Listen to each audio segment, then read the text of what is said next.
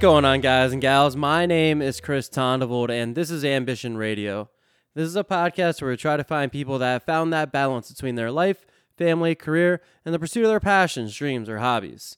This episode, we feature Jason Miles. Jason plays music with the band Bitter Lake and hosts This Is Revolution podcast. I met Jason years ago when he was still touring with La Fin Absolute Du Monde.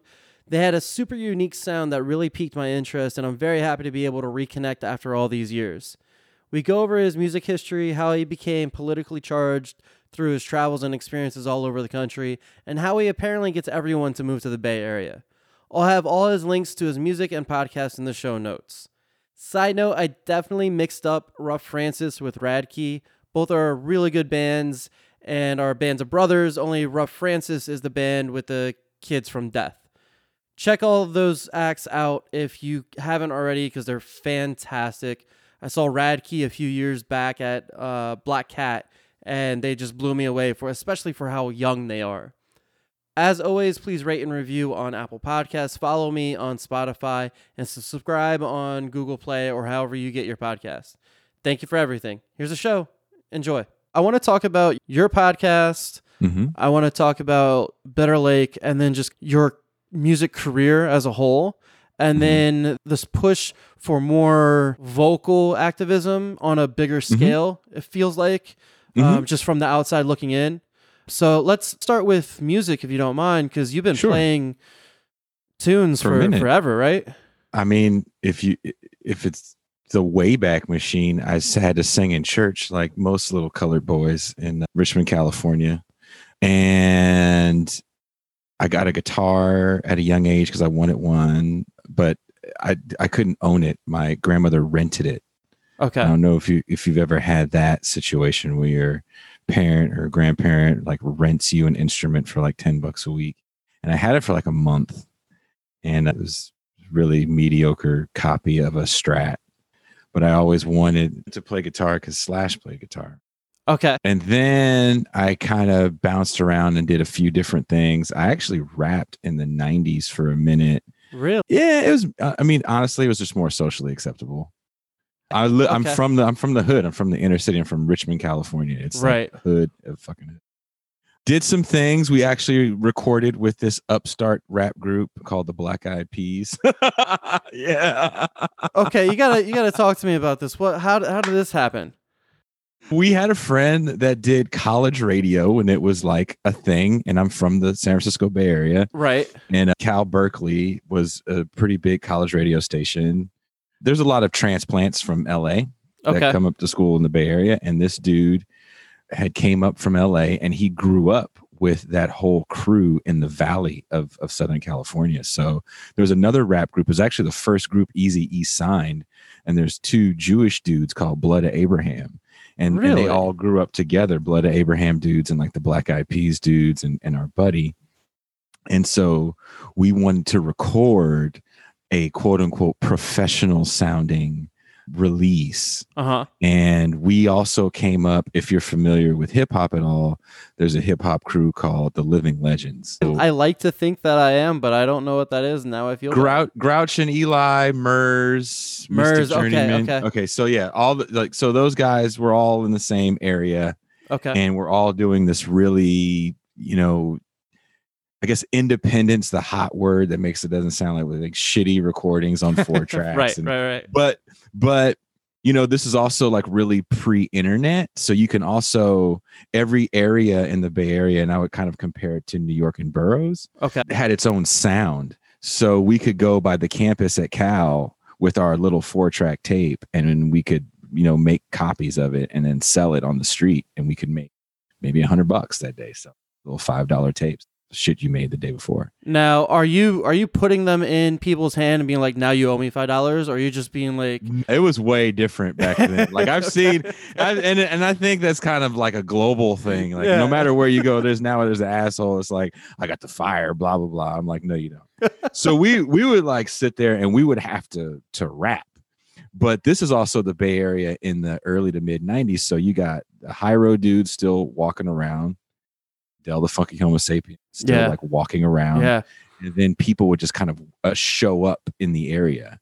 So a lot of the people that you were going to be, and we were kids, so a lot of the people you were going to be around were a little older and they were really good. So you always had to bring your A game. But if you're just Joe average dude walking down this street full of shops and record stores, like any college town had, and you see a bunch of interesting looking colored dudes, you're like, I, I want to see what this is all about. Right.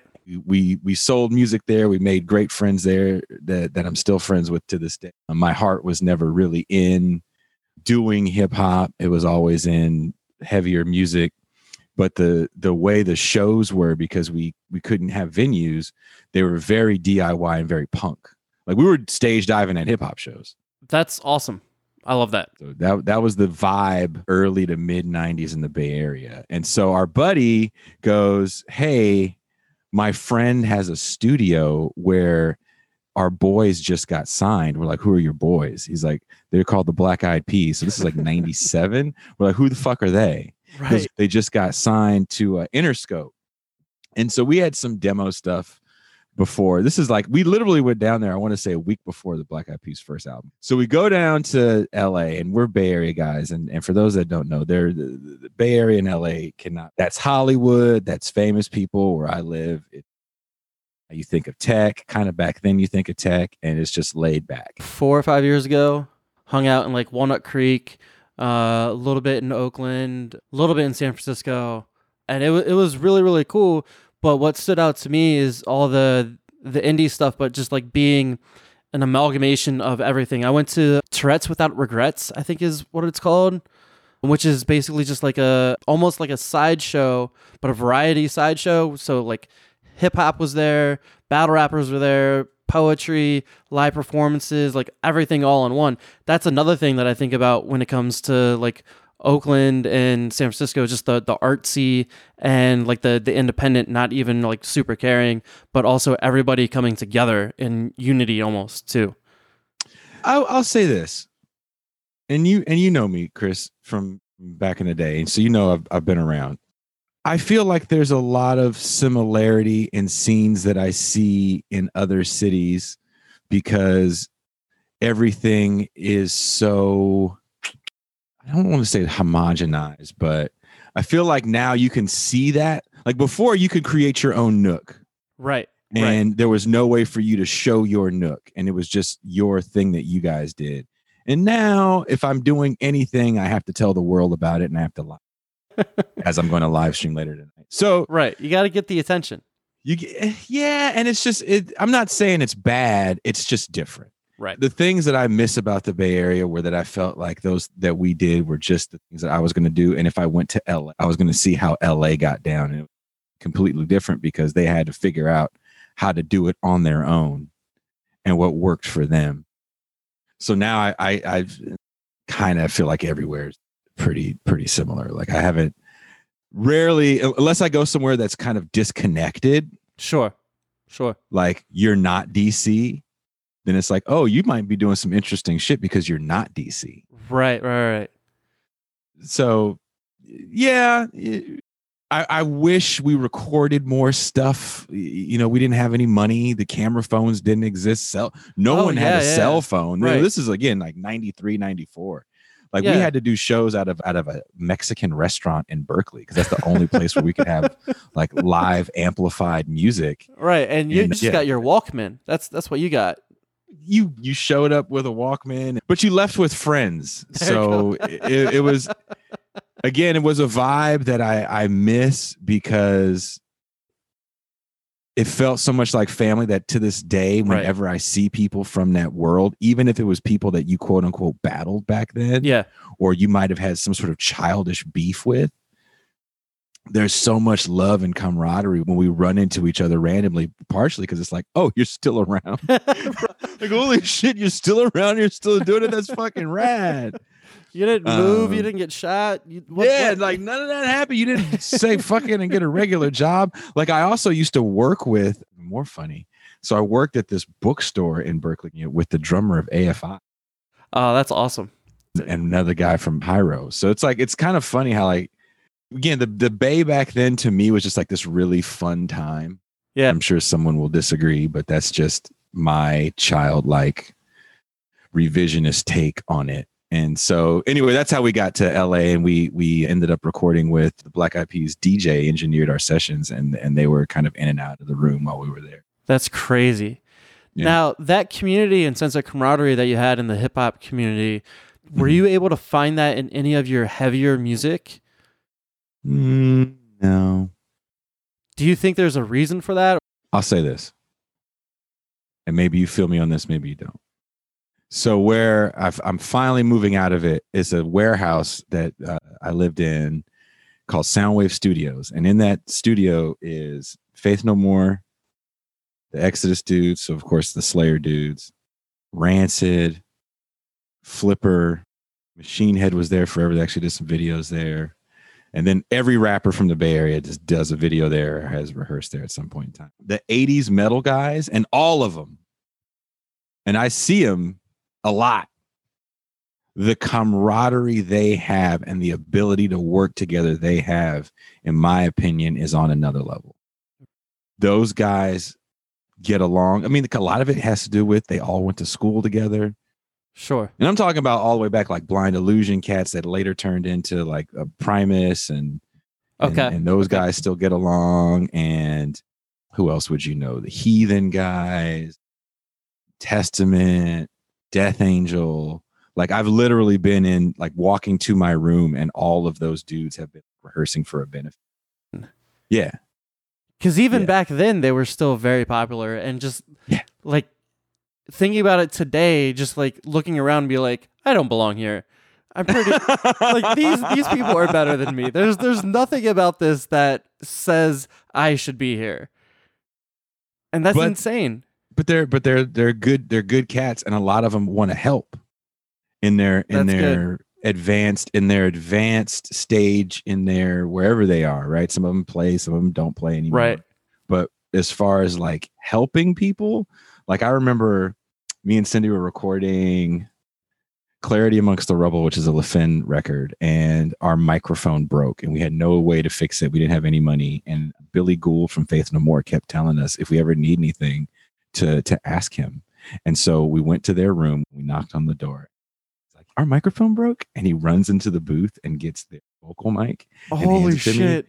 he goes, dude, don't worry about it. We're rehearsing going to Japan. Just keep it and I'll see you when I get back. And yeah. I don't I don't deserve this. Did it glow at all? Like was It, I was, I was, first of all, we were trying to record, like it broke in the middle of recording. So my first instinct was like, let's just hurry up and get, let me get her this back to give to, to Cindy. And then after we're done, we kind of like hit us like, holy shit, like this is, he looked at us like some sort of contemporary. right. yeah, we're equals almost. That's pretty cool.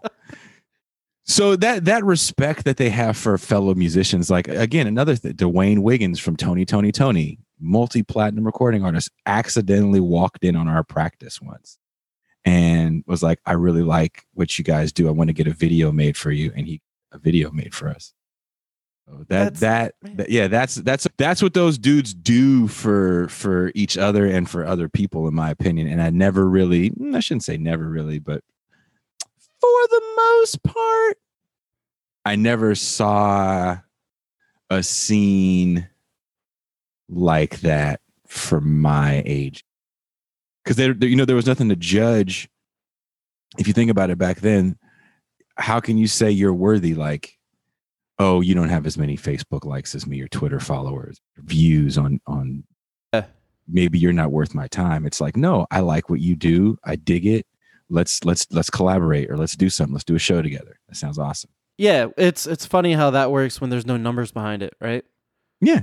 I can I can sincerely like you as a human and as a musician, not as a rung on a ladder to try to climb. Right. Yeah, you, you forget that people are actually genuine when you think about you know, just someone random being like, "Oh yeah, I like your I like your music. Keep going. Let me try to help you." And Yeah. like it's not for a nefarious reason. Like the you Yeah. can't you can't think of why this person would be like, "Yeah, let me help you," and then take advantage of you. There's no way to take advantage of really No. anybody that way. So it, it's just interesting that that's that's the it doesn't seem to happen the same way now. Those guys just want to have a heavy show because Right. they can sell a show. Right. and they're from an era too where people went out to see live music. So there's a there's a really great coffee table book called Murder in the Front Row for people for fans of heavy music. And Murder in the Front Row is a picture history of the Bay Area thrash scene from I want to say 81 to 89. Re- And oh, it, it's it's a, a beautiful book. Harald O from uh, DRI and a guy named Brian Lew. It's literally their pictures. They were like the photographers, if you will, of that era. And it also kind of lets you see how incestuous that scene was. And, you know, to my point about just people kind of getting along, like everybody hung out at Metallica's house. Like I know people that hung out at Metallica's house, which is in the neighborhood, the city I grew up in. So it's cool. Again, it's cool because when those guys see you, you're like, oh, that's you're you're the younger generation, but Right. you're part of the crew. You know, Right. you're cool. And I and I I always for me, that's what I wanted. I wanted to get the recognition of those people to like, okay, you're cool. You're one. so when was the transition from hip hop to heavier music then? Was there anything in Mm, between? No. Okay. Life. Got married very young at 21. Stopped. It kind of we recorded that a single in LA with with the with Black Eyed Peas. Fought over radio edits. Okay. And I figured that we could get away with saying the N word. And you, Oh, no. I was like, well, Puffy can say it. Why can't I say it? They're like, Puffy's got money for the fines. you don't. So in the bin you go. And, and I had a kid. And so I, I started playing again, bands here and there, but nothing really serious. And then I got into tour managing. okay. I tour managed a few bands. And then I met Cindy actually. Well, that's very cool. Tour managing, did that actually help out any of your own individual bands? Yes. Okay. Because it's not like the crazy routes, I'm sure. And then you're also hopefully able to get guaranteed pay, maybe.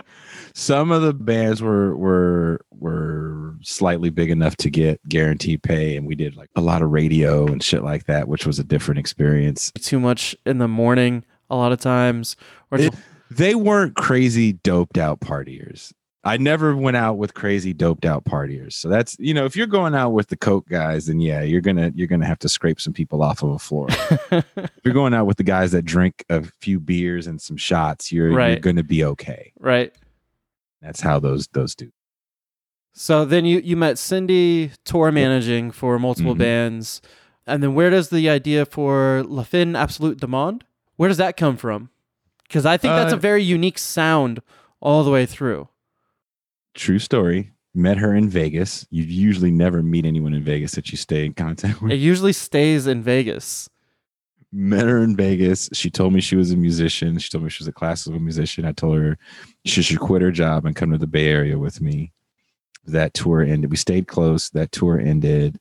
And eventually she did move to the Bay Area. I moved to Vegas first. That we both hated it. it's not a fun town.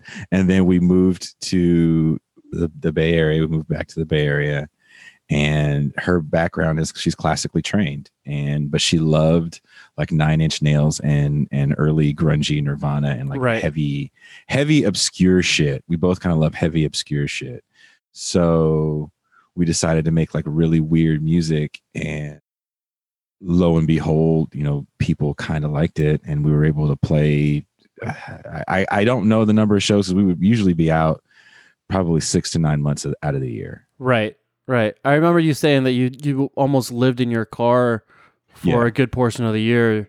Just Yeah. we did we did for for about six months. We actually lived. We said fuck it, no more paying any bills, and just lived in the car for a while. that's insane. That's crazy. It is it is insane. It's cro- pretty gross, but we did, and that's that's why that poor woman had a breakdown and left me. That can happen. It can definitely take its toll on you, right? It it took its toll in 2016. She had she had had enough of the the endless grind, and we'd had four vans break down in like two Oof. years, and she just we were supposed to do one more tour in Southeast Asia, which for me was going to be the end. I was going to say let's let's just do this. South. I, I never got a chance to say it. I we also would do these weird side jobs Mm-hmm. and one of our side jobs was working for PayPal, and the people that we had worked with at PayPal went on to Square, the payment Okay. processing people. Yeah, yeah. They had hired us both to do uh, what some people call Oldchella, But uh, Desert Trip, so the Rolling Stones, The Who, Paul McCartney, Bob Dylan, and oh god, what Roger Waters. Wow. Okay. She didn't want to go. She was like, "I'll stay here." She had got like a regular job, and so I went. It was we're going to be gone for a month, so I was gone for a month in the desert doing that. Wow. Pretty much just fixing the point of sale systems for Square, and then I came back and she was gone. So That's a that's a little rough. it's yeah, It's a, a little rough because she, if I remember right, she was Indonesian. no, she's she's ethnically Filipino, but she's Okay. from Canada. Okay. So I I just was thinking for a hot second that your your uh, Southeast Asia tour would be for you the end would also be Yeah. just like climax to it. That that would have been cool. That was the that was the, the you know in my Yeah. head. The, in my head, the plan is like we're going to do this thing, and then we could finally stop, and then we'll be like regular people. Like we've we've got all the accolades that we want. We did we played some big shows, right. and then we could just be regular people, and we'll live in a regular place and not this warehouse full of insane shit. And it didn't it didn't work out that way. Yeah, it was just a little a little too much. Just a, a little break. Man, that stinks. I I remember I remember something like that happening. I didn't know the whole story because it's been a while since Yeah. you and I definitely talked for sure. But so you if I remember right, did you carry on with LaFin uh a little bit after that? I released the last album, which was pretty much an homage to our relationship. We had come, like, 2012 was like a rough year for both of us. Okay. 2012 for me was the first year, and this is kind of getting more into Bitter Lake and what I do with the podcast politically. But 2012 was like the first year for me where it was really scary to be black in America because people hadn't got their Obama prize that they thought they were going to getting as far as Right. hope and change. So I would walk into a gas station in like, you know, Lawrence, Kansas, and people were really mad at me. Yeah, yeah. And there was a lot of hateful Obama rhetoric everywhere. And people were really starting to hurt, right? You know, we got the, the BP oil spill, and a lot of those people didn't get, get helped out like they should have and lost their livelihood. It's insane to me that that feels like such a lifetime ago when it was 8 years ago. Only eight years ago. That like Only eight years ago. I'm just thinking about like the timeline that you're talking about, and that just feels like I've lived three lifetimes since then, with everything that's happened in in the world at the moment, and just even bringing it up because I remember watching oh what was that oil spill movie it was an oil spill movie. Yeah. Dark Water or about that. something Dark something Water. Yeah. something like that. And I remember watching that in the in the movie theaters and being like, first, why am I doing this? Second, just the the time, like that is such a long time ago, and I just feel like eight years is is not when you look at it in the grand scheme of things. That was a that was a big eight years though. You know, you Yeah. get your you get your second. So we got to remember we're coming off of as Obama comes into office in 08, we're coming off of this horrible financial collapse that we're still trying to recover from. Let's just be Yeah. honest. Yeah. And I lost everything in that. And and 4 years of kind of nothing. So 2012 was a big election and the Republicans just weren't running anyone that people could get behind because Mitt Romney is a Batman Tim Burton comic book villain of a politician. And if you if you remember, he kind of like lost that election because he had a hot mic and he had said something about like poor people and Yeah, yeah, yeah. Remember that's that? right. Yeah, yeah. and so and so that lost him the election but that same type of rhetoric pretty much won it for Trump in 2016 you know Because it was at a fever pitch. It was, I mean, that's Mhm. you know, remember that and he was it was Yeah. like a big it was a fundraising dinner thing and he was he was saying the right thing to the people he was in front of but Right, right. And then Mitt Romney was just not the right person because he didn't have. I also don't think that he had the ability to drum up such a grassroots support like what Trump has for some reason. Even though they are still like the same level of rich and sleazy, just yeah Mitt Yeah. looks he fully embodies it while Trump is like a, a full cartoon character of it. But that cartoon characterness of it can be such a universal outreach and get so many people behind him. It's you can project you can project on a Donald Trump who you think he is right. And you can't do that with Mitt Romney because he's kind of obtuse. So you can't really do that with with Romney the way you can with with with a Donald Trump. And I think Trump allows you to project onto him. He plays into the pro wrestling bullshit. So all of the anger He was a pro wrestler. Yeah, he's in the Hall of Fame. Yeah. And that's his shtick. Fucking insane. That's his shtick. All so that that time we wrote a record and then we went out again, of course, and we still definitely felt it. And and we we had a feeling that Trump was going to win. Like we just everywhere we go, we just like, man, this the country's mad and this dude's doing a really good job of stoking this fear. And I think people are underestimating what the rest of the world thinks. And if we look Right. at media as you're either in California or New York, most likely New York, you don't see the rest of the country and you don't understand why people are, are mad. Yep. They're kind of caricatures to you. So we're we're interacting with these cats on a daily basis. I'm seeing the middle of the country more than I see my own family. And I knew that something wasn't right. And so we wrote this record called Killing the Host. And that was like a really like the it- also the cool people we met in the in the making of that record, like uh, the guy that did the artwork does Ministry's covers and Manson's covers. That's And we met him randomly at a Comic Con. And so, and he was like, "Oh, I like I like the music. I'll make you a cover." And da, da, da, and then another friend made a comic inside of it about absent world and what the future is. pretty cool. That's And- crazy. but she was gone by this point. So by the time, like, I had had these ideas. Oh, He was okay. behind the ideas, and we had done the recording because we, I was so ready to be done. We had recorded two records. Like, let's make this. We'll have another one in the can. We'll go do Southeast Asia, and then all the music will be out of us. All of it's gone. I don't think that's how that works, but I, I like the the hopefulness about it. and it just you know she was gone and i was like how do i tour on this and and I, I begged the label to put the record out they're like well we can and i was like well can you please Yeah, because for you, I mean, it's it's a two man crew for the most part. Like you can't just Mhm. replace her Mm-mm. with just another singer or or Mm-mm. whatever, right? Like the feel would be completely gone and gutted, and then that also definitely wouldn't reflect on anything that you just wrote. Like that that would not be Yeah. the same. Yeah. it was it was yeah and we had just done a tour with godflesh a little bit before that That's right. Okay. and so we and then i want to say primus had left these strings lying around the studio that were like really thick so that's when we started changing our tuning to like drop f sharp and now i have a special model of string that's 74 gauge to 13 That's just And- ridiculous. What, i whatever. found these like 70 gauge uh, 70 some gauge this is a few a few years ago and i was like oh this is pretty interesting let me try to put on the guitar and tune it down you know playing with godflesh i think he was playing eight strings at the time and aaron turner was on that tour too with the band he was in with his wife if you know aaron turner from like sumac and, and old man Green and Yeah, Isis. yeah, yeah. so so i was like oh let me you know I'm, let me mess around with this. This is kind of interesting. Let me fool around. It, it so happened primus leaves all these crazy strings.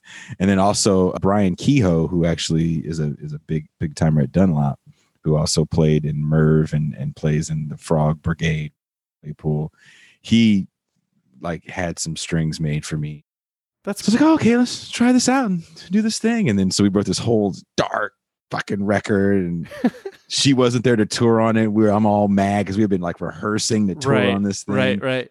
So she leaves, and I got depressed as people should do when your partner of seven years leaves. And Yeah.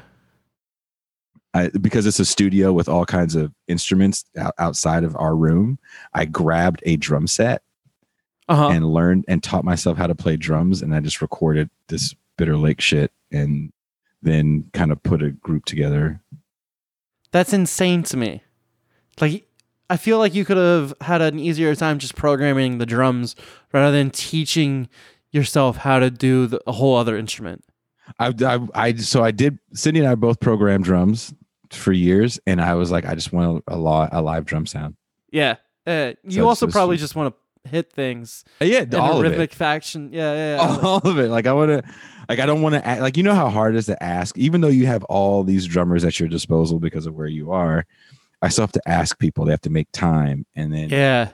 Like, so fuck that. I have everything that I need here. I'll just teach myself how to do it, and I got nothing but time. Right. Right. I mean, that's kind of what happened with my show. Like I I had been going to someone to record stuff and I was like I a the the timing and the scheduling is such a pain in the ass when you have to lean on someone else to do Mhm. that. So that that was annoying. But you get to a point where you're just like I'm spending money on on this thing. It's such a hard thing to keep up. I'm just going to figure out how to do it by myself and then it'll be all all on my own time. And now everything's better and it's my own like I'm more bought into this project too, that makes sense. No, it makes total sense because when you like when you're trying to figure out how to record a podcast on your own, depending on how you do it and depending on how much experience you've had recording your own music, it may be like looking at a crazy puzzle. And sometimes it's easier just to like, I don't want to look at a puzzle, I want to look at a picture. I'm gonna Right. And you kept paying for the picture. And then one day you were like, fuck it. I'm going to sit down. I'm going to figure this out on my own. And there's nothing, you just want to like dunk shit and like high five somebody when you, It's also like, hell yeah. it's also the worst when you you know that like you could do better but for whatever reason you can't figure out how to like make something sound good Mm-hmm. because the the source audio something happened to that source audio Mhm. whether it's a cable a microphone the interface whatever and you just can't fix what you know that you should be able to because of all the technology that's happening it's so annoying that like one thing fails and now i can't do anything else or I, like i can't make it to my standard if that makes sense Oh, it makes total sense. Yeah. Like I have something in my head of what I think it's supposed to sound like, but my limited abilities is Right. going to definitely, you better sit there a little longer, motherfucker, and figure this out. well and i think that's an interesting thing for you too because if you're if you're trying to figure out how to play the drums you play a distinct style of heavier music Mhm. that relies so much on all these Mhm. a cacophony of sound to Mhm. use a better term i don't think so it's it's i think you went to like the deep end right away when you could have probably just waded in with a little bit of like driving beats here and there i don't i don't know That's my problem. I mean, that, that's, you know, I, this is the honest as I'm going to get. Right. So had I not, had I took a different approach, maybe I'm just now releasing something. right okay okay Cindy and I met and learned how to record within a month and started putting music out when SoundCloud was a little different. It wasn't like dominated by hip hop, it was actually dominated by European DJs. So we were getting remixes made before we got any kind of deal by DJs in different parts of the in the, of the world, mostly uh, Europe. So that's just how I operate. Like I have, I want to do it. Let's do it. I don't have time to wait and that's how we toured fortunately or unfortunately. Like you know maybe we could have played 25 shows a year and not 100 and that would have been That- better. Well but i mean like hi- we're like you gotta fucking do it. You gotta Yeah. go to california maryland. Right right. And hindsight's 2020 you know that's there there's always you know looking back and being like man i, I sure kicked my own ass for no goddamn reason probably could have spread these out a little bit more You know, like that's that's that's definitely something that you look back later but i feel like when you're in the moment it's always go go go because you got to go to the next town because you're surviving on show to Mhm. show sometimes mm-hmm. and then the only way to get home is to play more shows that pays for the gas to get home eventually like that? And it's oh it i remember one day oh god i remember this so vividly. We were in louisville kentucky and we had played one of the main venues in louisville. There's only like a couple for bands our size. And the first night for some reason we were doing like two shows in that area. And the first night no one showed up and we played with two singer songwriters and they both brought their girlfriends.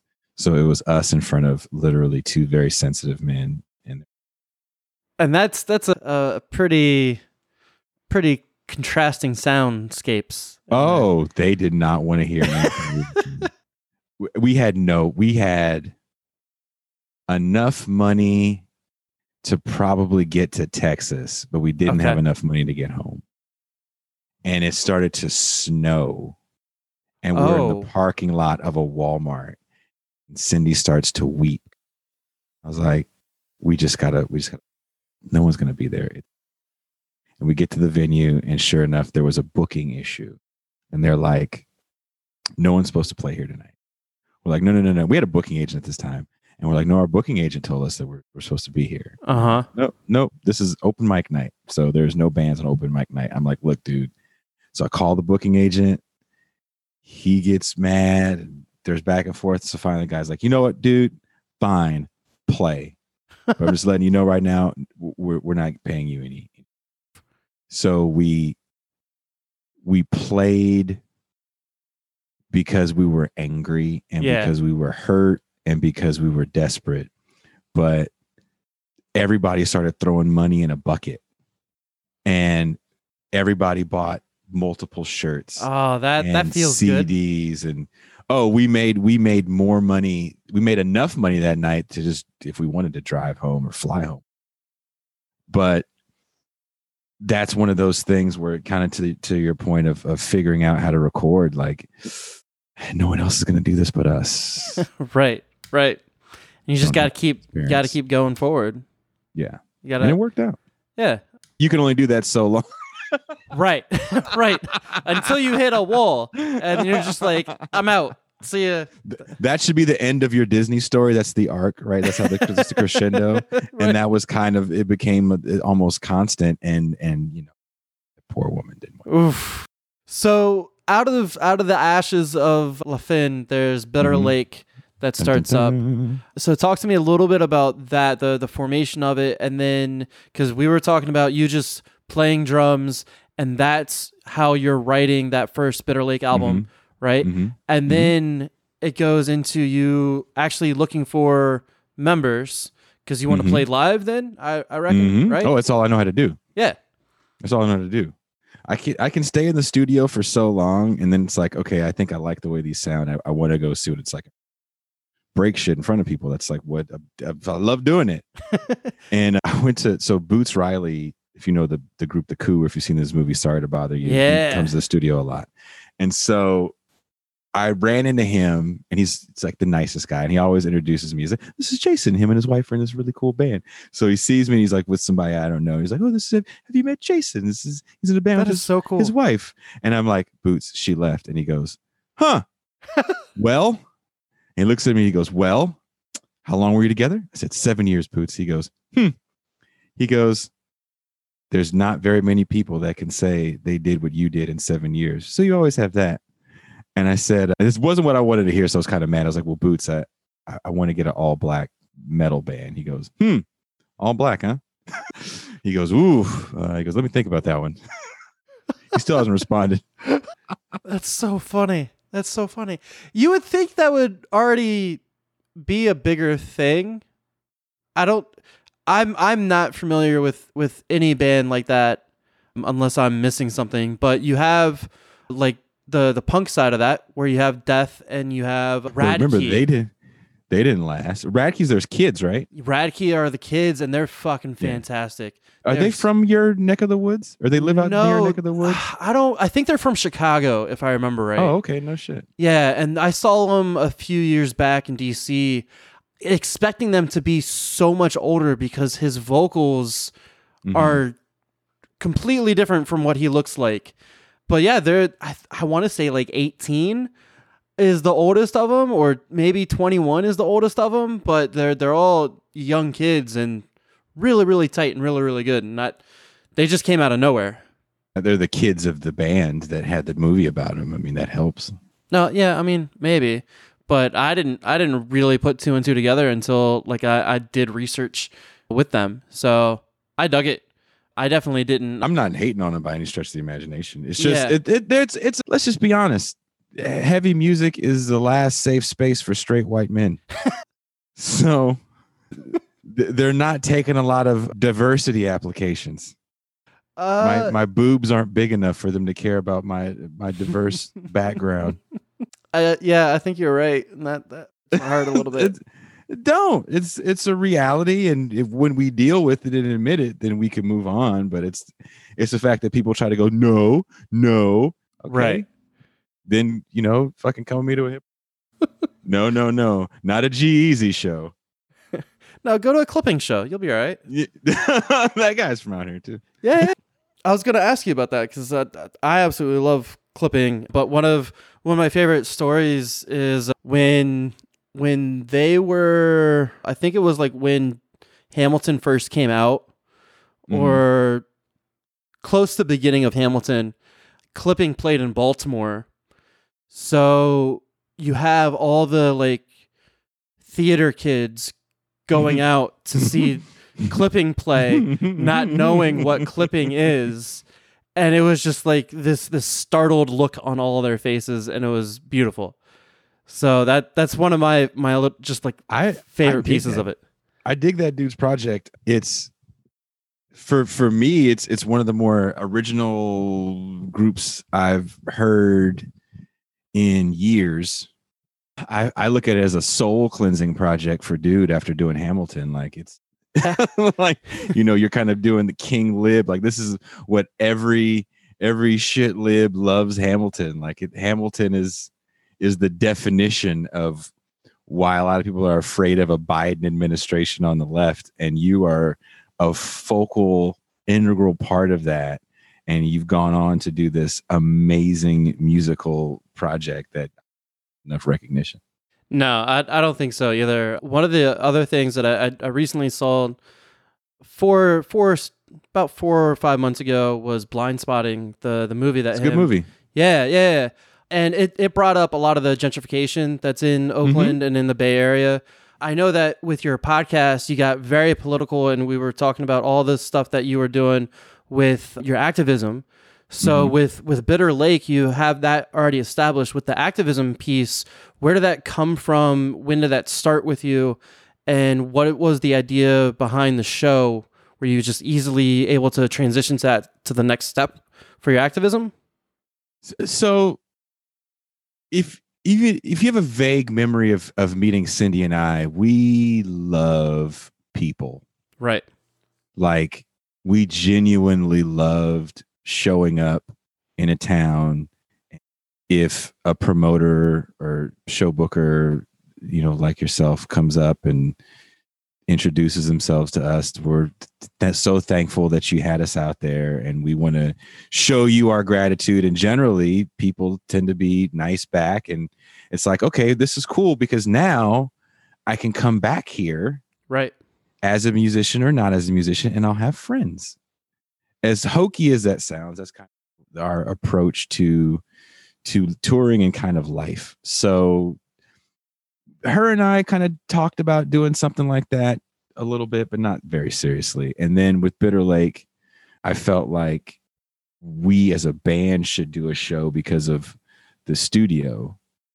And Okay. now I you know Cindy Cindy and I lived in that same studio. And now it's like, okay, well, it's just me in here with a band that comes into practice. Like, why don't we as a band talk about our lives as musicians and then we, we have this kind of huge library of people that we can literally tap on the shoulder as they're walking down the hall and pull them in conversation.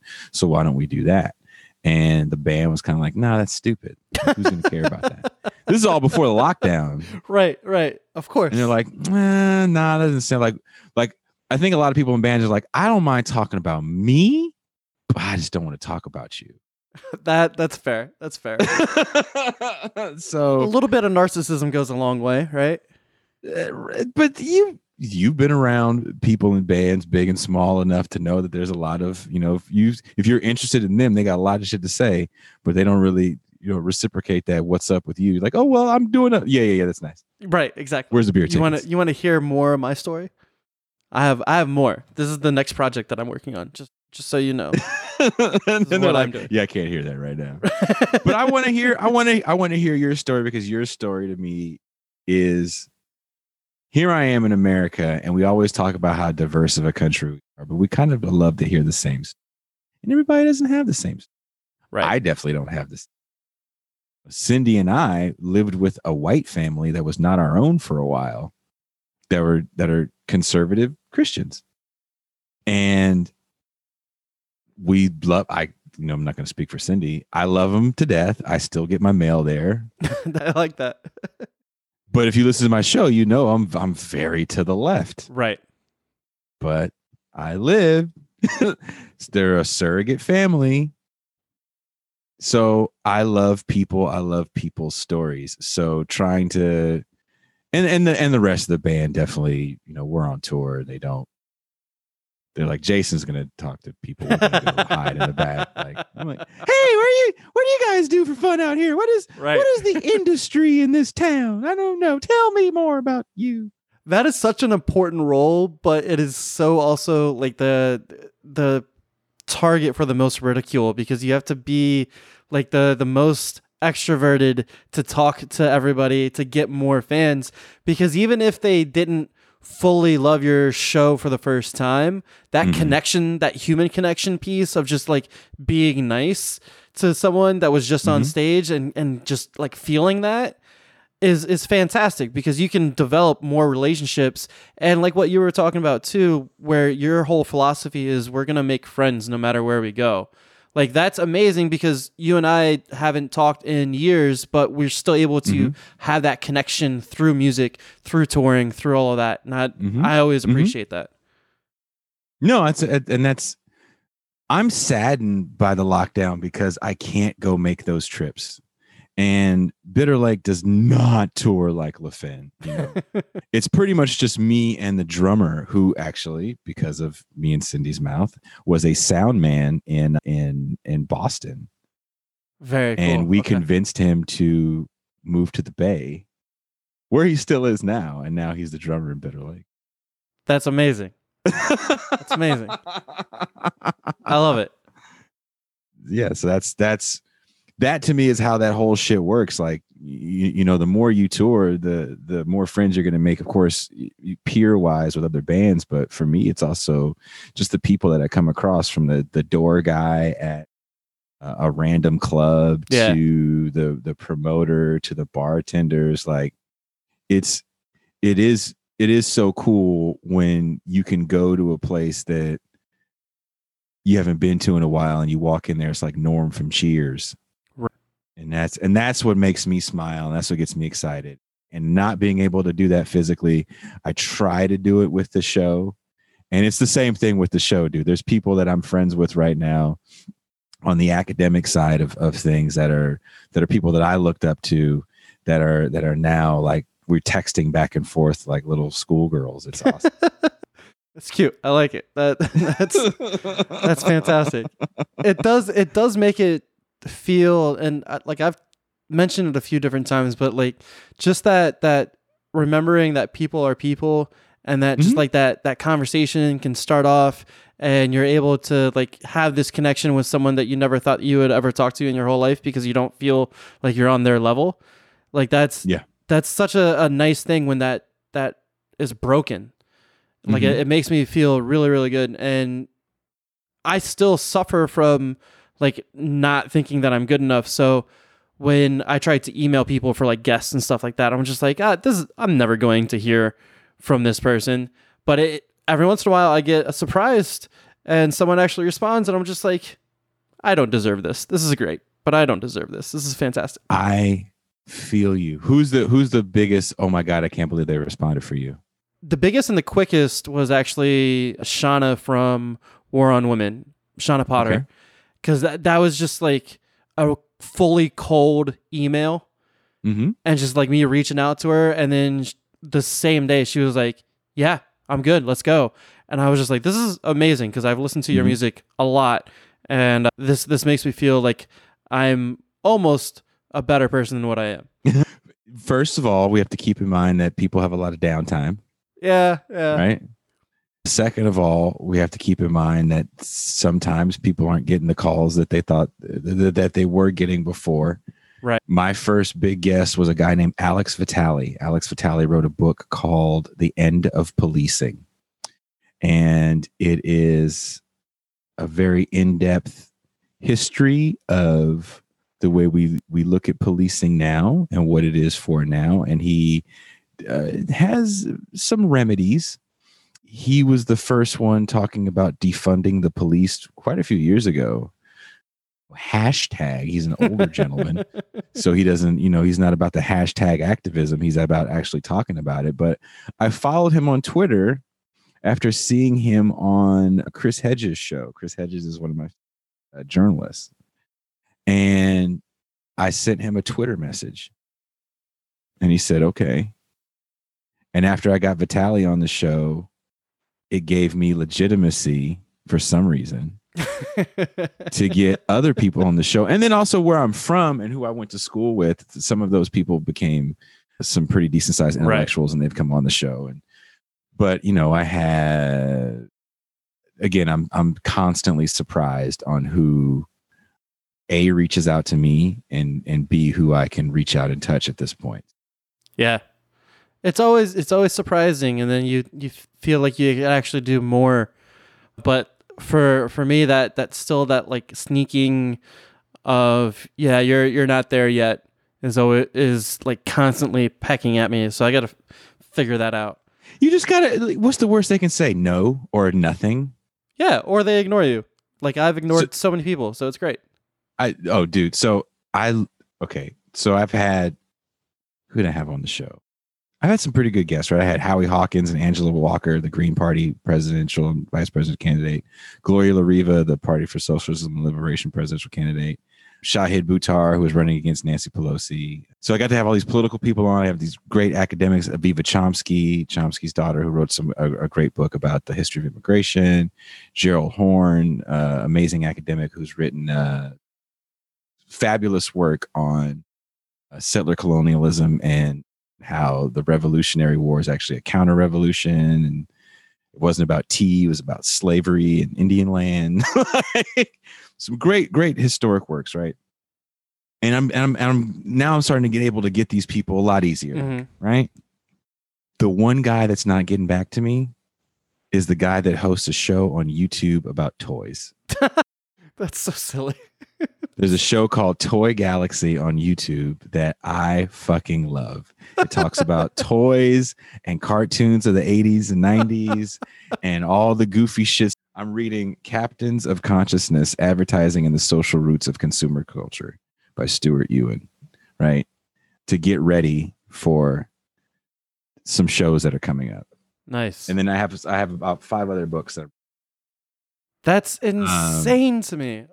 And so I can't get through one. Well, I have these people on my show, so I can't oh, sit yeah, here and be like, right. I, didn't, I didn't really read your book, bro. But so, so, and my girl gets on me. She goes, uh, "Did you read the the That's entire funny. book?" I'm like, That's "Motherfucker, funny. it is 500 pages. it's a lot." So, so my release is watching this show.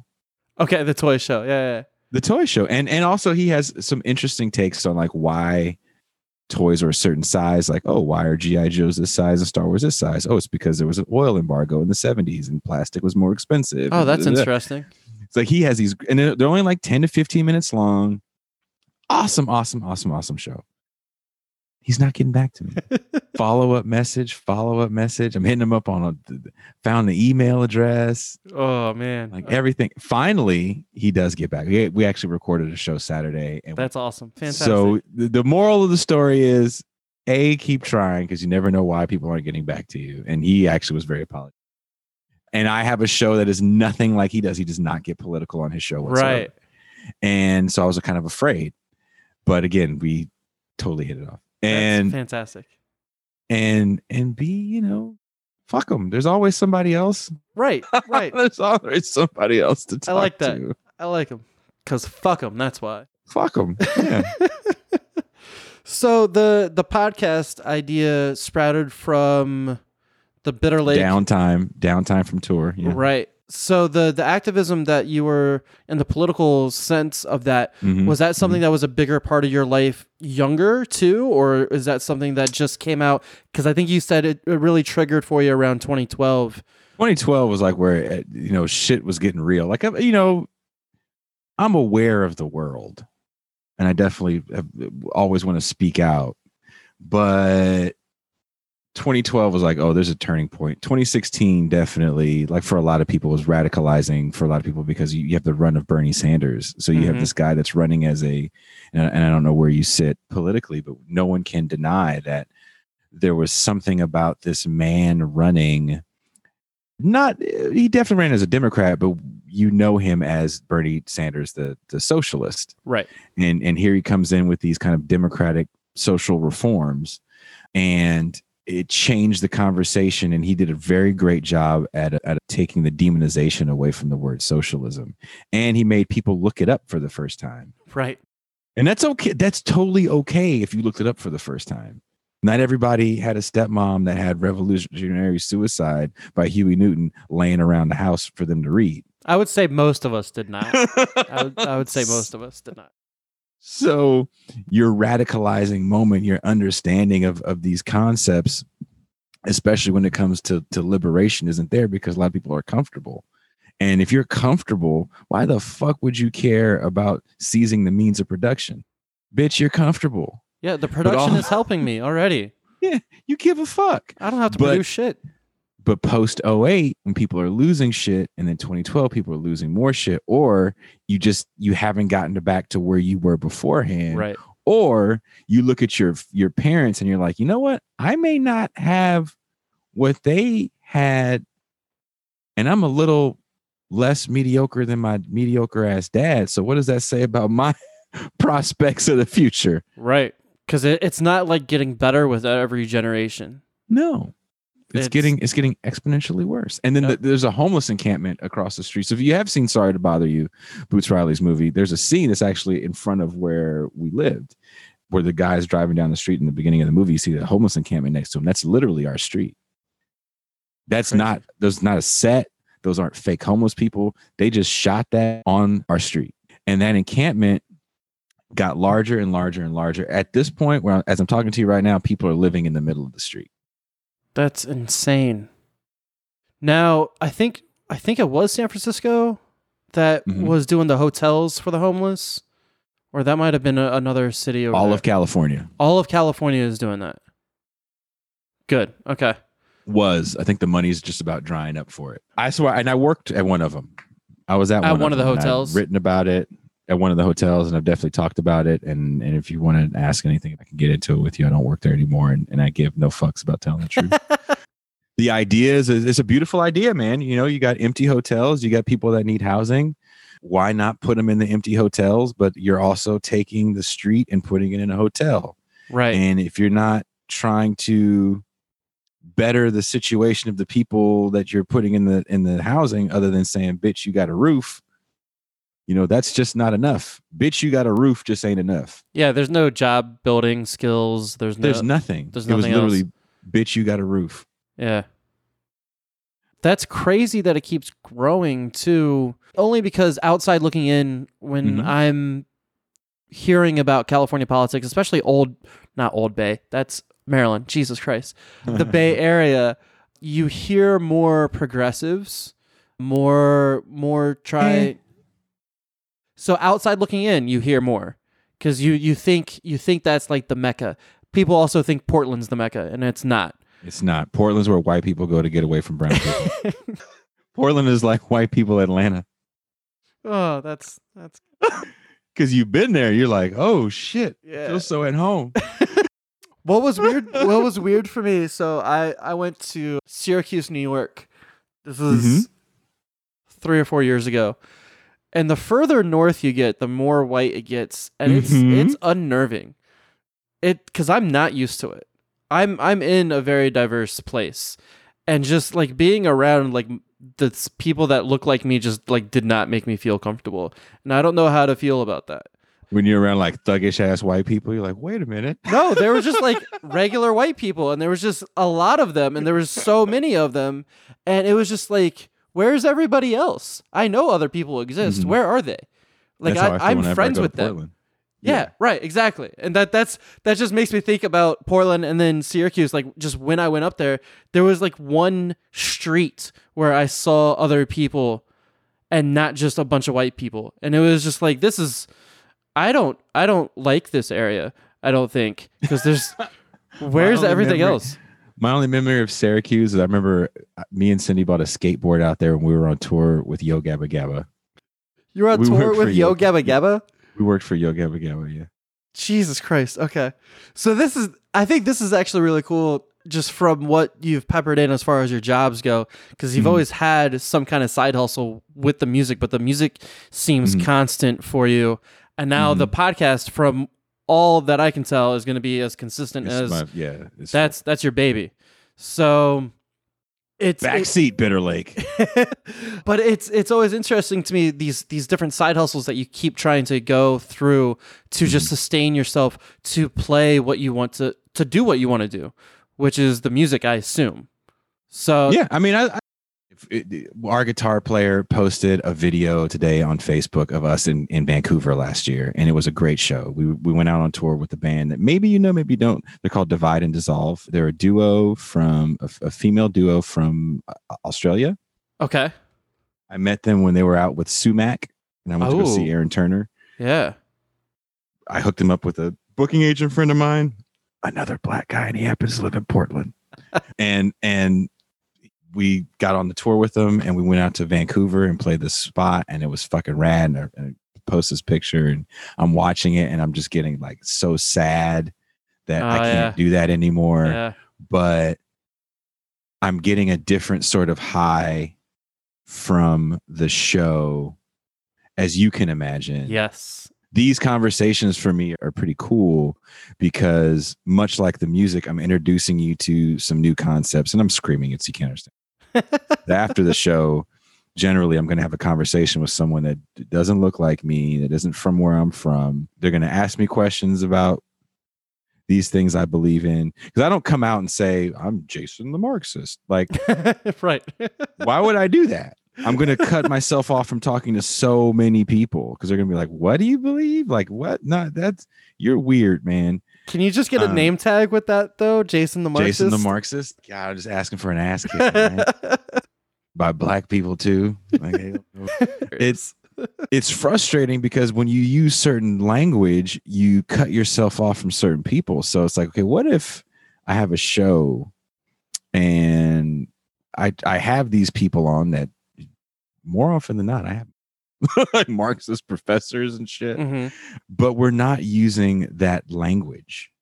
So it's it's it's also about education is what the show's about.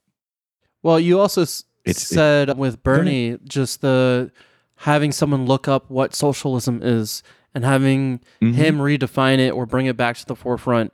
You know that that right there brings a, a bigger fresh fresh of breath air, I think, and kind of jo- jolts some people that are just like, oh yeah. Socialism is just communism. It's just the red wave. We we hate all of this. This is this is not the American way. Socialism can go somewhere. I don't I don't know. And then you ask them like, okay, well, what is communism? Right.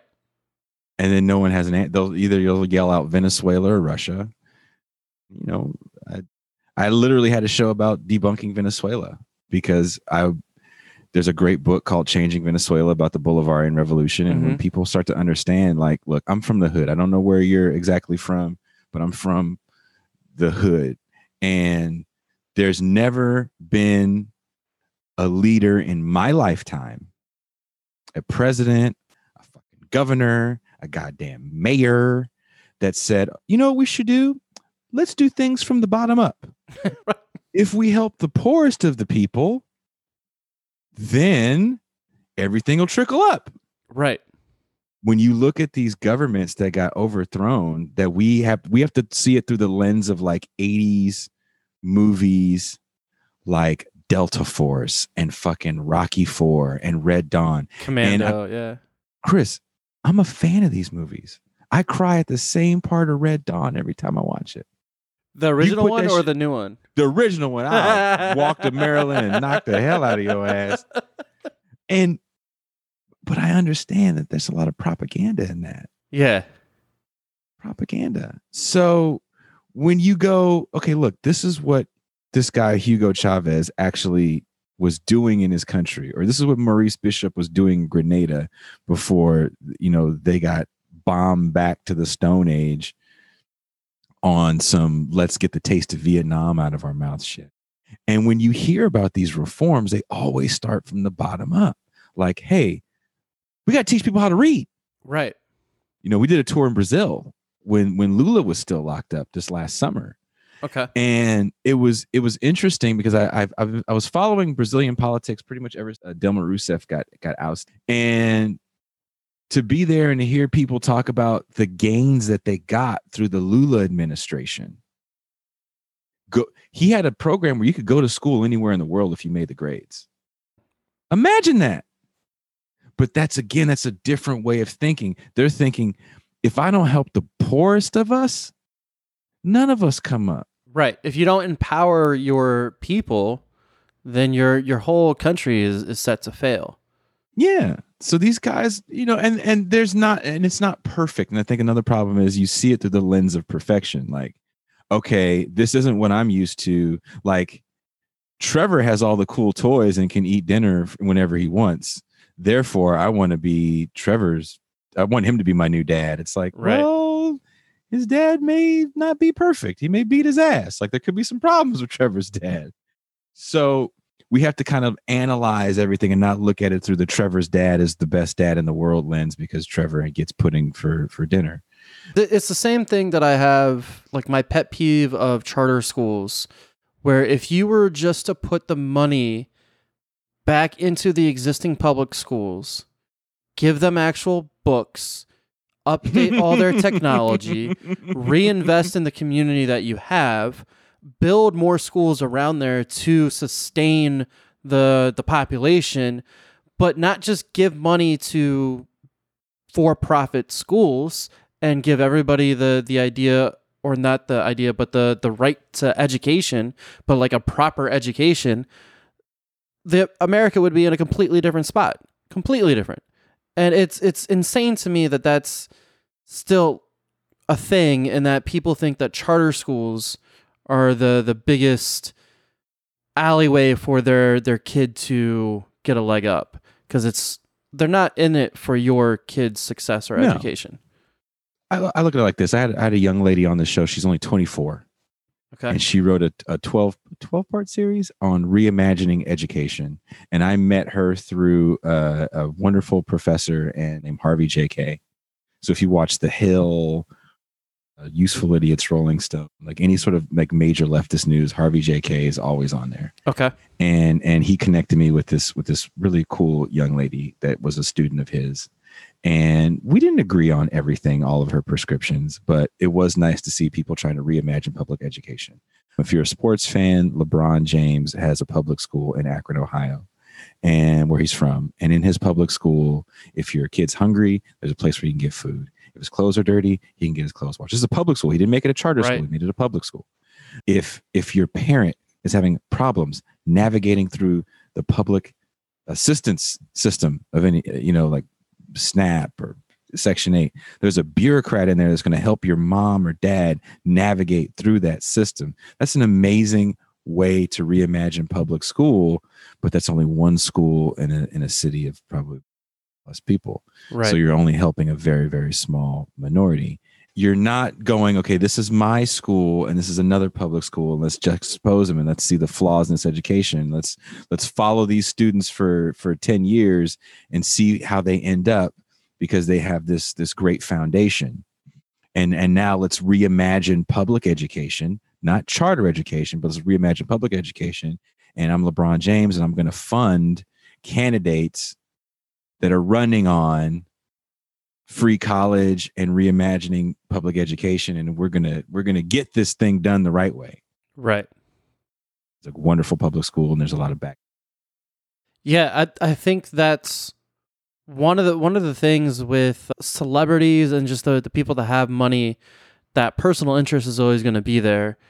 But i don't think a lot of them see how can i make the biggest impact mm-hmm. on the most amount of people like lebron james is having a huge impact on a tiny amount of people oh yeah but a huge impact right huge, huge impact. impact but if he can replicate that in everywhere and then now we have that same opportunity everywhere you know that's that's such a bigger a bigger step to the right direction. Yes, and it's and this is where it gets frustrating to me is because I think people people don't see how both sides live enough. And that's why I think that, you know, again, LeBron James is a movie company. He could make that documentary. Like this is kids that live in this area that have to go to the other public school. This is kids that go to my school. Like you, if you have means and and you have health care and you have a child that has any sort of mental break, you can therapist vacation, help, depending on if, if you're white or not. You can call the police if they have a, a violent episode. I saw that all happen living with that family. Wow. Juxtapose that to an inner city family or a poor family. Right. Where you don't have health care. So you can't get your kid medication and therapy. And when they do have violent outbreaks, maybe you're forced to call the police. And maybe the only real help your your child gets is the the 72 hours they spend in the county hospital. And and not too far from you in Philadelphia where that kid got shot, he was having a mental break and the parents like, "No, no, no. He's got mental problems." And they shot mm-hmm. him anyway. You can't get those problems fixed because you don't know how to address them in the first place because you just never had the means. Right.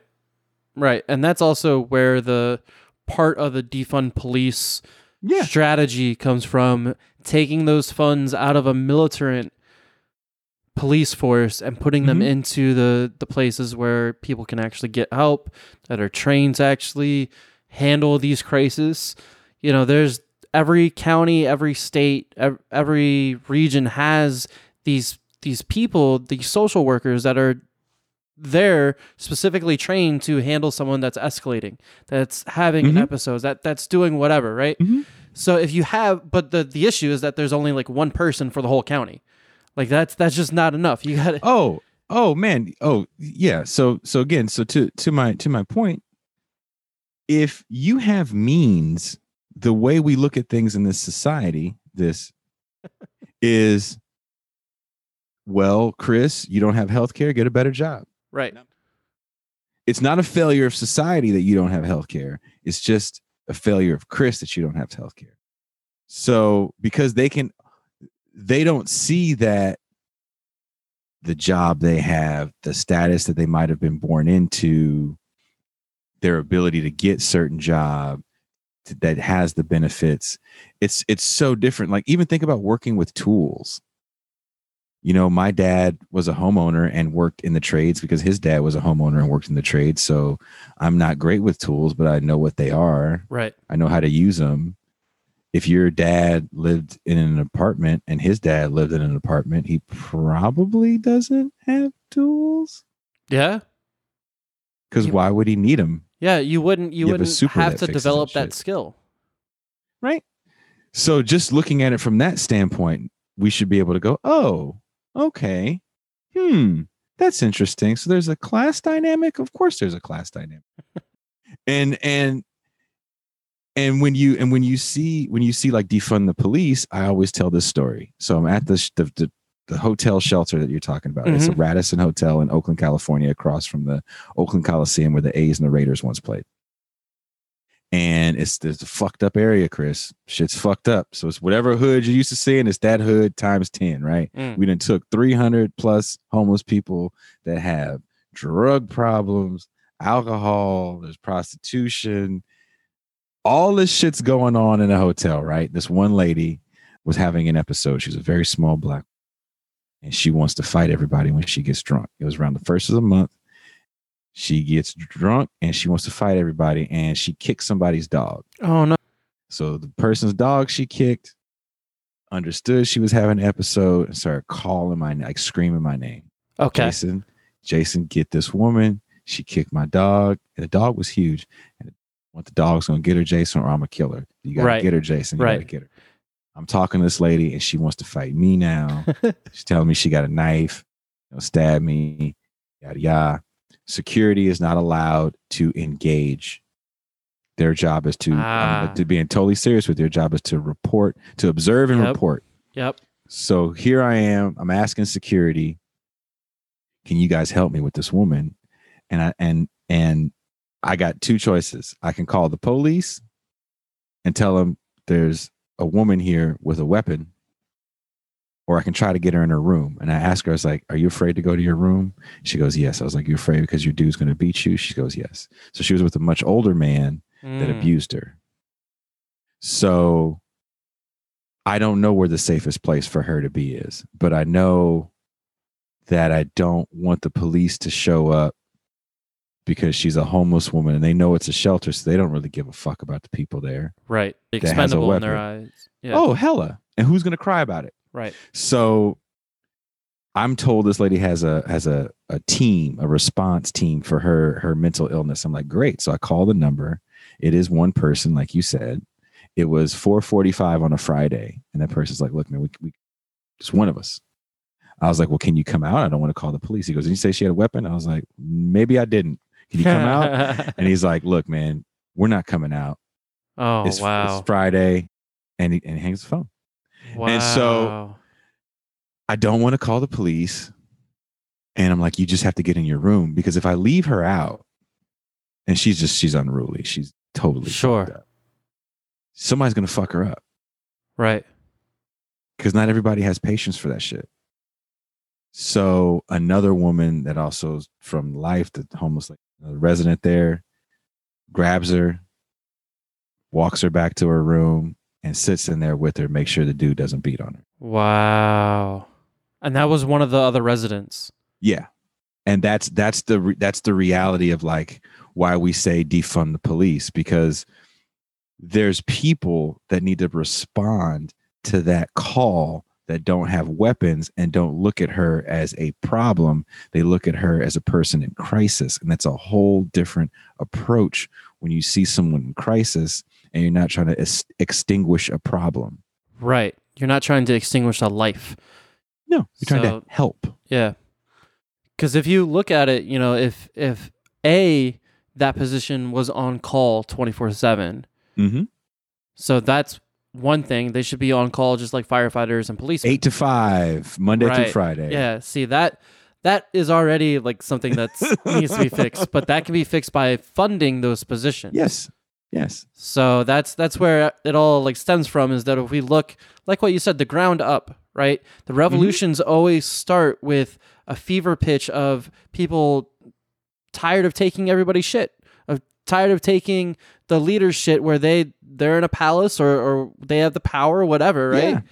And they're just like, okay, well we can we can take it back. Like we're we're over whatever you're doing. We're we're gonna go ahead and take it back and try to like help out our fellow person. Yeah. I mean, look at Bolivia. Right. Bolivia had a coup. Fuck what you read. It was a coup. Mostly because their leader, far to the left, Evo Morales, the only indigenous president in in the Americas, Something Did- right there, huh? right? Didn't want to sell out his his people and his land to uh, the Tesla Corporation because this they have all the lithium for the batteries.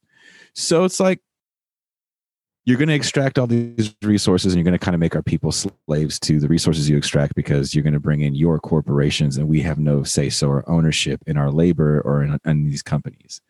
So when we say ground up, it's kind of like saying, well, why don't you start your own enterprise? And that's another thing that Chavez did and that Maurice Bishop did in Grenada. It's like, well, start a farmer worker co op. You guys own your own labor. The government will help you get whatever machinery you need to start this self made enterprise. And you're going to share in the profits.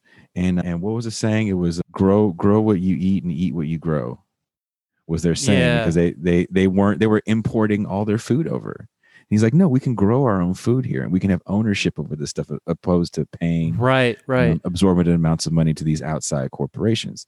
So you there's there's there's so many things you need. First, you need education because you need a literate populace. And most of these guys had to do the same thing. They had to educate their people because they had an illiterate populace right. and that's kind of how I look at this country right now. Like we we need to be educated on the history of us and not in a shameful way like you're white and you did bad. Like it's not that simple and that's just silly. There's just some things that America as a whole has done that aren't great. And Yeah. when you understand what we've done to like destroy other places, then you understand the issues that are happening globally. You understand something like COVID. I think not great is a little bit of an understatement.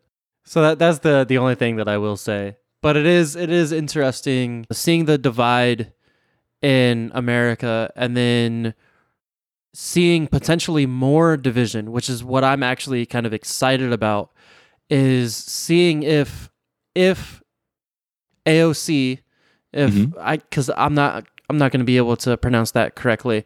If she is branching off of the main I th- I think they're what Party. neoliberals neo The is- neoliberal Democratic Party. Yeah, is that- is that what it is? I'm not- there's I'm so many there's so I'm, many I'm gonna send you the video. There's a there's a guy I'm talking to today that actually has a really good definition on neoliberalism and Perfect.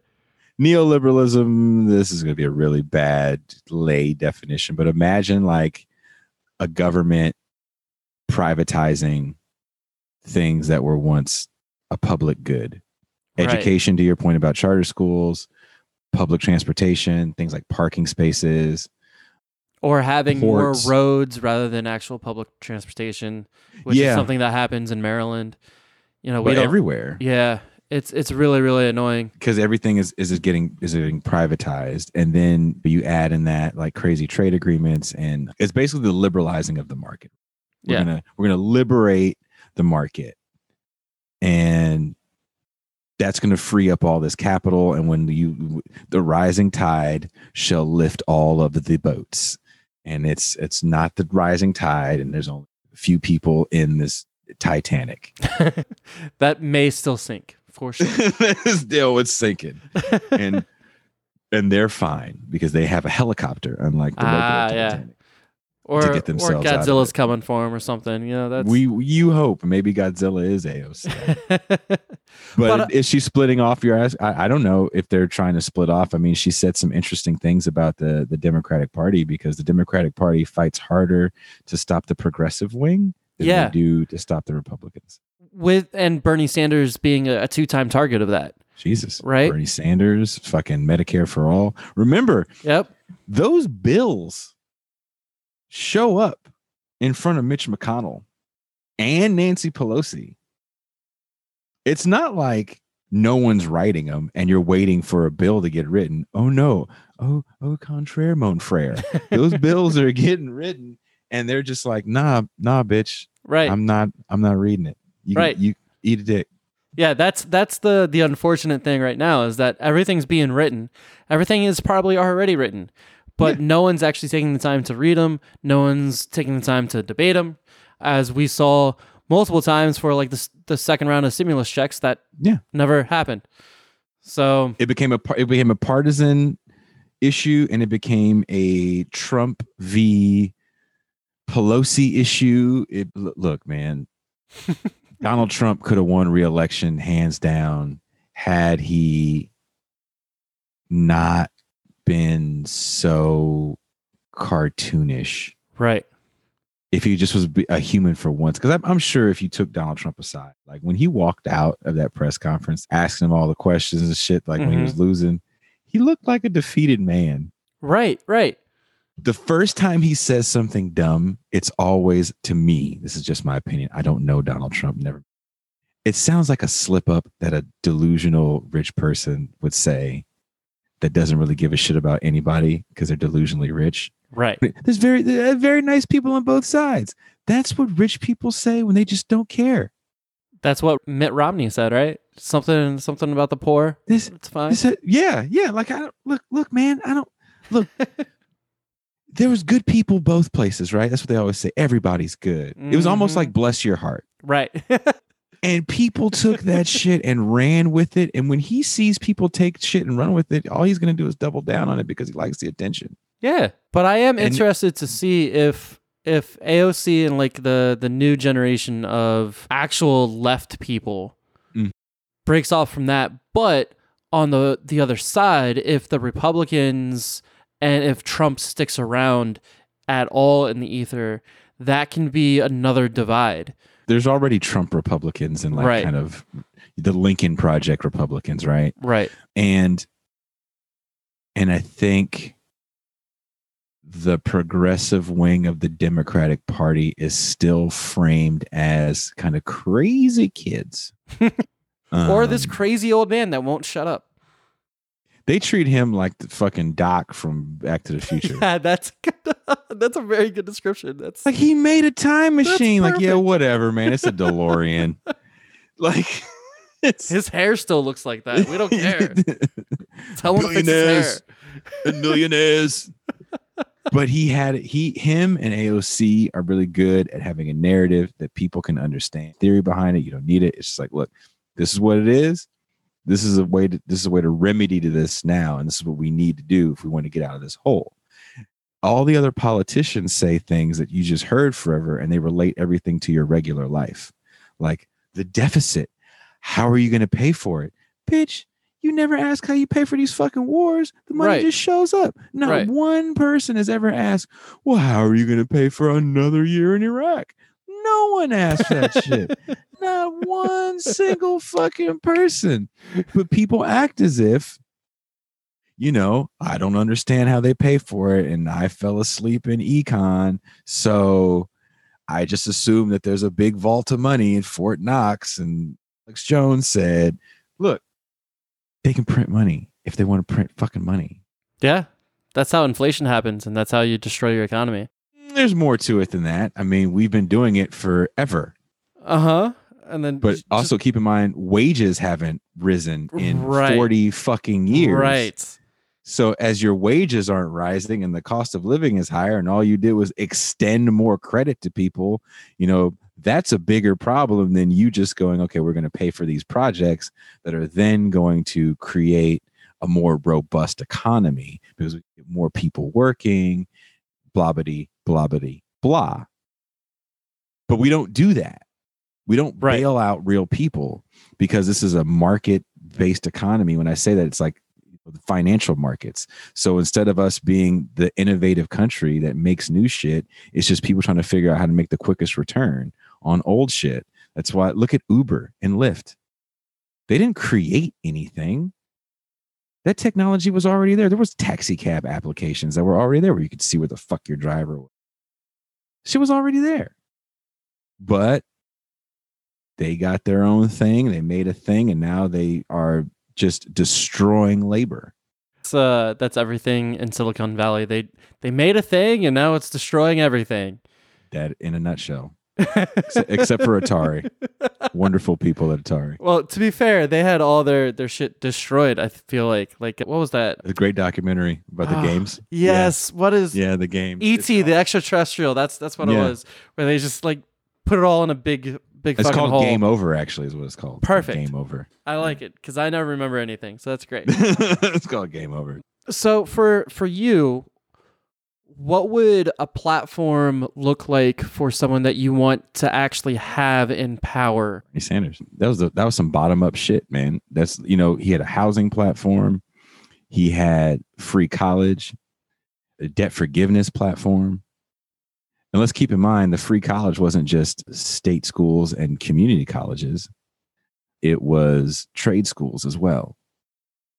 So any sort of platform like that that's going to lift people up from the bottom and you're doing things like forgiving debt like debt cripples the shit out of us. Yeah. we can't do shit because of debt. You can't get certain apartments because of debt. You can't get certain jobs because of debt. Debt can fucking haunt you forever. Like let's just be real about the dehumanizing nature of debt. So for him to be like let's forgive this debt let's give people health care you know back to our other conversation that is leading into police violence hmm when you don't have adequate health care. So that's a great start. You know, he wanted to have green energy. It's a great start. But, you know, can you push Joe Biden left? I don't know. I was told by Bill Fletcher Jr. and Harvey J. Kaye that you can fight neoliberalism, but you can't fight fascism or authoritarianism. So you need a person that, that you can you can push back on. So you can't fight fascism, is what he was saying. Well, it's harder, right? It's a it's a much Right, harder okay, it's a much harder fight. Yeah, because it's a lot more radicalized. They they're they're entrenched in their beliefs or whatever. They have their machine running, right? Your your basket of deplorables, as Hillary Clinton called them, right? Right. The- or or as what uh, Marx would say, the lumpen proletariat. to the point people say about Trump, Trump's going to like send his lumpen proletariat, Proud Boys, to go Mhm. get you. You know, they're at the the the voting polls to make sure people don't vote, and Yep. they're fighting with Black Lives Matter protesters, and they're running people over with their car. And I mean, that's what people are afraid of with fascism. And I'll imagine that ramped up on steroids. When you're when you're trying to take down monuments that no one gives a shit about, like I've never, ever in my 43 years of black ass life on this earth, seen someone say, if they take down that statue of Jefferson Davis that I've stared at every day for 89 years, I will kill that colored man with my never ever has anyone ever walked by like did your dad fucking grab you and say son look at this statue of this slave holding white man and know that your penis is larger than all those colored boys like never never No, no. Especially because my dad is like gone, so that that's also a thing.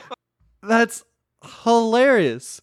well, your, your your your pop pop Yeah, uh, yeah. We don't talk. you know what i mean but yeah, that's so. right? it- like, yeah. So think about that. Like when people are like, they're going to tear down our history. Bitch, you didn't know it was there until yesterday. also, there's know. more. There's more to the story. Like that's just the one little snippet that the the winner of whatever that battle was got to got to say. but it's the loser. Think about it. So how did the losers come back and get to rewrite their history to the point where we could say shit like, well, you know, it's just part of history. Like to a degree, I guess, but I don't know too many monuments of losers in the other parts of the world that I've been in. Right. And because the winners, American side, just weren't dicks enough. They weren't just being like, hey, you guys just like caused the, the biggest national mass death. Can you just like not do this anymore? We're going to take everything from you. What the fuck, Can you man? imagine American statues in Vietnam? Like this American soldier slaughtered my entire village. And Oh, every day I want to look at him and think, thank you. Thank you for killing everyone that looks like me. Thank you for bringing democracy. That, that's the Not even thank you for bringing a big foot in the ass of my country. like you it just sounds silly. And we have all these monuments, and I don't go so far as like the link. Mhm. Let's just talk. Let's just talk about the Confederate soldier one. Let's just stay there. yeah. Like that's your that's what you want to get mad about. Like all the things in the world that you could be mad about. You're mad about some black guy going, you know, I really hate the fact that this flag that has kind of stood for tyranny is uh, over my head. And every time I go to the fucking Capitol building, I have to think about the fact. Right. Like, can we just take down these vestiges of a shitty system? And the guy's like, no, that's all I got. What about your wonderful kids and your no? All I got is a statue that I've never seen and a flag that I don't even understand fully. it just sounds crazy. Uh, that's that's good. I like it. All right, so we're gonna that's we're gonna get a little bit more serious, but I do I do like that because I'm just imagining just like walking around. I mean, like someone making a, such a big deal of taking the statue down, and the other person being like, "Yeah, we've been trying to do that for a little bit. Thanks for actually like taking care of it for us." like this is this is really cool. Thanks, appreciate it. Like we there was a bunch of just red tape. Like we we were trying, but the laws are just so weird about this stuff. You would We think did- yeah. You know they're they're done. Like you would think it it doesn't exist anymore. There's no form of confederacy. Why is it still here? I don't get it. But you know, people want to be people. They want to help help on to or hold on to history. And there's like that. The history is gone. It's lost. It's done. Like that's what you want to hold on to. Like I just want to remember a good time when if I had enough money time. to own land, I could own you too. Like, Right, that's like right. that's- That's a that's a good time. And that and that's why it seems silly to me. Like of all the concerns that you should have, when you really start to sit down with people, you find out that their their main concerns aren't this weird culture war. It's real cons like w- what is the future for my children? Right. across the board. I don't care who you, you can have nooses up in your house everywhere with pictures of me and Dave Chappelle and Kaepernick and whoever the fuck else you hate.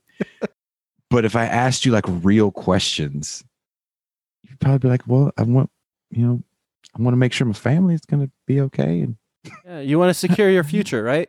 I do want- too. Yeah. Are you crippled by debt? Yeah, fuck the banks. Yeah, we agree. Like that. Right. Yeah. Everybody hates taxes. Like that that's not a that's not a thing that that someone likes. Everybody hates taxes.